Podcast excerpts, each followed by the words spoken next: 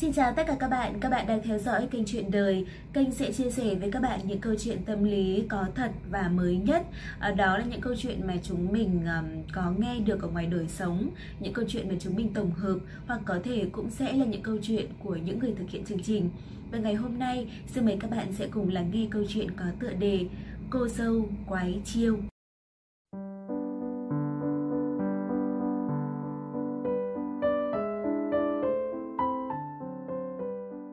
Thủy và Toàn yêu nhau được 3 năm thì cưới.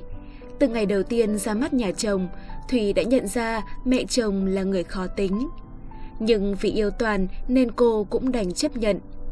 Cô nghĩ mình cứ lễ phép, không hỗn láo thì chắc là sẽ không sao. Nhà Toàn thì chỉ có mình anh là con trai nên mẹ đặt tiêu chuẩn khá cao và có phần khắt khe với con dâu cũng là chuyện bình thường. Đã thế Toàn lại rất đẹp trai, có công việc ổn định, tính tình dễ chịu, tạo thiện cảm cho mọi người. Mặt khác, Thủy cũng chẳng có điều gì không xứng với Toàn. Vẻ ngoài xinh đẹp, công việc lương cao, gia thế cũng chẳng kém cạnh. Vì thế dù đoán mẹ chồng có hơi khó tính, nhưng Thủy vẫn cảm thấy không có gì đáng ngại. Bố mẹ hai bên không ngại đầu tư tiền của cho hôn lễ của các con để được nở mày nở mặt với thiên hạ. Trong tiệc cưới, bố mẹ Thủy lên trao cho con gái tận 10 cây vàng, cả hôn trường đều xôn xao ngưỡng mộ.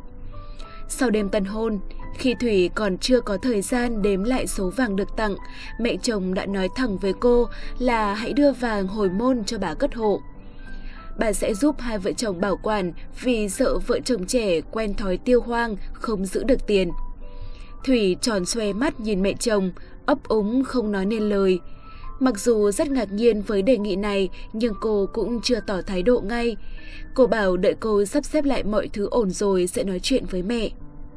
Thực sự, Thủy không thể nào hiểu được tại sao mẹ chồng mình lại có yêu cầu quá đáng như thế. Đó là của hồi môn của vợ chồng cô, tại sao cô phải đưa cho bà giữ? Vợ chồng cô cũng đủ lớn để biết phải bảo quản như thế nào và chi tiêu ra sao. Huống gì trước nay cô không phải là người hoang phí mà luôn lập kế hoạch rõ ràng cho mọi chuyện. Mẹ chồng bảo rằng để cho mẹ giữ giúp vì sợ vợ chồng quen thói tiêu hoang. Thế nhưng cô thừa biết là bà muốn quản mọi chuyện, muốn là tay hòm chìa khóa trong nhà. Đưa hết cho bà rồi, sau này có việc gì cần dùng lại thì lại phải xin. Mà lúc đưa thì dễ, chứ lúc xin thì chắc gì đã dễ như thế. Thủy nói chuyện này với Toàn, nhưng Toàn dường như chẳng hề để tâm. Anh vốn được nuông chiều từ nhỏ, phụ thuộc mẹ từ nhỏ, chẳng bao giờ phải lo lắng việc chi tiêu. Đi làm về đưa hết tiền cho mẹ, cần gì mẹ lại đưa, nên chuyện đưa vàng cho mẹ anh thấy sao cũng được. Thủy thì quát lên, sao cũng được là sao? Thủy nghĩ có thể là Toàn lấy tiền ra thì dễ, chứ mình lấy ra thì chắc gì đã thế. Hơn nữa, của hồi môn của mình là của mình, sao phải nhờ mẹ giữ, mình hoàn toàn có quyền quyết định. Thủy sang mách ngay chuyện này với mẹ mình, mẹ cô cũng đồng ý quan điểm với cô. Thế rồi, Thủy nghĩ ra một cách. Sau ngày cưới một tuần, Thủy mang một bịch toàn vàng là vàng sang phòng mẹ chồng giao nộp. Mẹ chồng cô hớn hở ra mặt, khen con dâu ngoan, hiểu chuyện. Thủy cũng không nói gì, chỉ mỉm cười với mẹ. Người ngoài nhìn vào chắc nghĩ mẹ con hợp ý đồng lòng lắm. Mẹ chồng đếm lại số vàng Thùy đưa rồi cất vào kết. Thời gian trôi qua, Thùy vẫn thể hiện là một người con dâu ngoan ngoãn. Nhưng nói công bằng thì cô đúng là con dâu ngoan thật. Lễ phép, quan tâm bố mẹ rất chân thành, chỉ là có vài điều không đồng quan điểm với mẹ chồng mà thôi. Một ngày nọ, mẹ chồng Thùy ở nhà một mình, Rảnh rỗi thế nào, bà lại mang số vàng con dâu gửi ra đếm. Đang lúc bà đang mân mê ngắm nghía thì vô tình làm rơi cục nam châm vào đống vàng. Cục nam châm này là đồ chơi của đứa trẻ hàng xóm. Nó sang chơi rồi để quên, mẹ chồng Thủy tiện tay để lên nóc của kết sắt. Không ngờ những hành động tình cờ ấy lại giúp bà khám phá ra một bí mật không tưởng. Cục nam châm rơi xuống đống vàng thì hút chặt lấy vàng hồi môn của Thủy. Nếu là vàng thật thì sao có thể bị nam châm hút? Mẹ chồng Thủy lập tức kiểm tra một lượt và chết điếng khi phát hiện tất cả số vàng con dâu đưa đều là vàng giả. Hôm đó, Thủy và Toàn đi làm về không thấy mẹ đâu nên đi thẳng lên phòng. Hai vợ chồng giật mình khi thấy vàng vương vãi khắp phòng. Toàn kêu lên có chuyện gì, còn Thủy thì hiểu ngay là có vấn đề. Thủy chưa kịp đặt chiếc túi sách xuống thì mẹ cô đã đi vào. Bà nhìn cô với ánh mắt đầy tức giận. Thủy lúng túng còn Toàn thì chẳng hiểu chuyện gì. Toàn dục dã hai người nói rõ xem là có chuyện gì, sao mẹ lại để vàng bừa bộn như thế này. Mẹ chồng Thủy bảo, anh nhìn xem đây là cái thứ gì. Vợ anh nó cất công làm tận bấy nhiêu đây vàng giả để lừa tôi. Anh xem như thế có được không? Tôi không thể nào ngờ được lòng dạ vợ anh nó lại như thế đấy. Toàn hoang mang nhìn vợ rồi nhìn lại mẹ. Lúc này, Thủy biết là chẳng thể nào giải thích được nên đành nói lời rõ ràng chính kiến của mình. Dù thế nào, cô cũng không đồng ý việc đưa hồi môn của hai vợ chồng cho mẹ giữ. Mẹ chồng thì bảo, nếu cô không muốn đưa cho bà thì cô có thể nói thẳng sao lại dùng cách làm vàng giả như thế này. Còn Thủy thì giải thích rằng vì mới về nhà chồng nên cô không muốn mối quan hệ với mẹ chồng căng thẳng. Cô đành dùng cách này để cho mẹ chồng vui rồi từ từ tìm cách giải thích. Toàn thấy vợ nói cũng đúng, mà mẹ nói cũng chẳng sai. Chỉ biết bảo hai người bình tĩnh rồi suy xét mọi việc, tránh để không khí gia đình căng thẳng. Nhưng tất nhiên là cả hai đều không ai chịu nhường một bước. Đúng lúc mẹ chồng con dâu đang to tiếng thì bố chồng về. Bố chồng đồng ý với con dâu chuyện có thể tự quản lý của hồi môn, nhưng không đồng ý chuyện làm vàng giả để lừa mẹ. Mẹ chồng Thủy bực quá bỏ về phòng. Từ hôm đó, mối quan hệ của Thủy và mẹ chồng căng như dây đàn. Hầu như cả hai không nói với nhau một câu nào, việc ai người đó làm. Thủy đi về thì vẫn chào hỏi, nhưng đáp lại chỉ là sự lạnh nhưng đáp lại chỉ là sự lạnh lùng.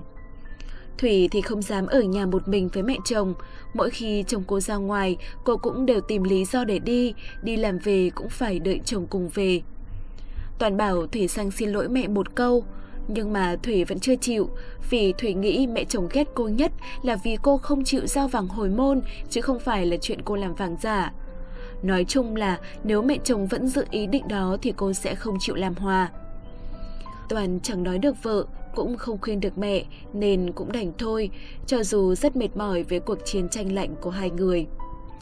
Hai tuần sau cuộc cãi nhau ầm ĩ, cả bố chồng và chồng của Thủy đều đi công tác nên Thủy phải ở nhà với mẹ chồng một mình. Lúc nghe chồng thông báo cô đã rất chán trường. Lúc đầu cô định cũng lấy lý do đi công tác hay là tập huấn gì đó để không phải ở nhà. Nhưng nghĩ lại thì để mẹ chồng ở nhà một mình cũng không được. Bà cũng đã có tuổi rồi, ở nhà một mình không may có chuyện gì, mà tự nhiên cả ba người cùng đi công tác thì nghe cũng không được hợp lý cho lắm. Buổi tối ngày đầu tiên ở nhà với mẹ chồng, Thủy đi làm về thì mẹ đã cơm nước xong xuôi. Bà để sẵn hai bát trên bàn ăn nhưng chẳng nói với cô một câu nào. Thủy thấy không còn việc gì để làm nên cô lên phòng đi tắm. Tắm xong xuống nhà thấy mẹ chồng đang ngồi xem tivi. Thủy mời mẹ vào ăn cơm. Hai mẹ con ăn bữa cơm mà không nói với nhau một câu nào, thậm chí còn không nhìn nhau được một lần. Đêm hôm đó, Thủy nằm suy nghĩ mãi. Nếu cứ thế này trong một tuần chồng đi công tác thì chắc là không chịu được. Vậy nên, để giải tỏa hết những cảm xúc tiêu cực, ngày hôm sau, Thủy đi làm về sớm, chủ động nấu cơm. Sau khi ăn cơm xong thì cô dành thời gian nói chuyện với mẹ chồng. Thủy nói, con xin lỗi mẹ vì đã làm vàng giả để đưa cho mẹ. Dù không đồng ý với quan điểm của mẹ, nhưng mà việc con lừa mẹ như thế là không nên ạ.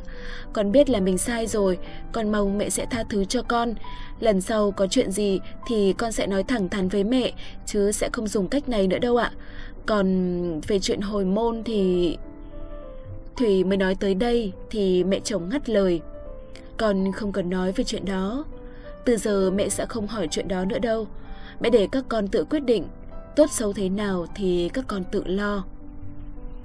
Nói xong mẹ chồng về phòng nghỉ. Thủy tưởng rằng mẹ chồng nói như thế là vẫn giận dỗi. Nhưng ngày hôm sau Thái độ của bà với Thủy đã khác hẳn. Bà nói chuyện với cô nhiều hơn, dặn dò không cần mua gì thêm về nấu cơm vì hôm nay bà đã đi chợ sớm và mua luôn cho cả chiều. Thủy cũng hơi sững người một chút vì bất ngờ, sau đó thì cô vui vẻ chào mẹ chồng đi làm. Thủy nghĩ bà thay đổi thái độ như thế chắc có lẽ cũng do bố chồng tác động, bởi vì bố chồng vẫn ủng hộ chuyện hai vợ chồng tự quản lý của hồi môn. Và thông qua chuyện này, Thủy cũng nhận ra rằng với cha mẹ, việc không nên làm nhất chính là lừa dối. Cô cũng thấy mình sai khi cứ nghĩ rằng mẹ chắc chắn sẽ đòi giữ của hồi môn của mình. Cô chưa thử nói ra quan điểm của mình với mẹ, đã mặc định ngay mẹ sẽ không đồng ý. Một lời xin lỗi khó nói ra, nhưng một khi đã nói ra được rồi thì lại rất dễ thương. Mọi khúc mắc sẽ được giải quyết sau một lời xin lỗi chân thành.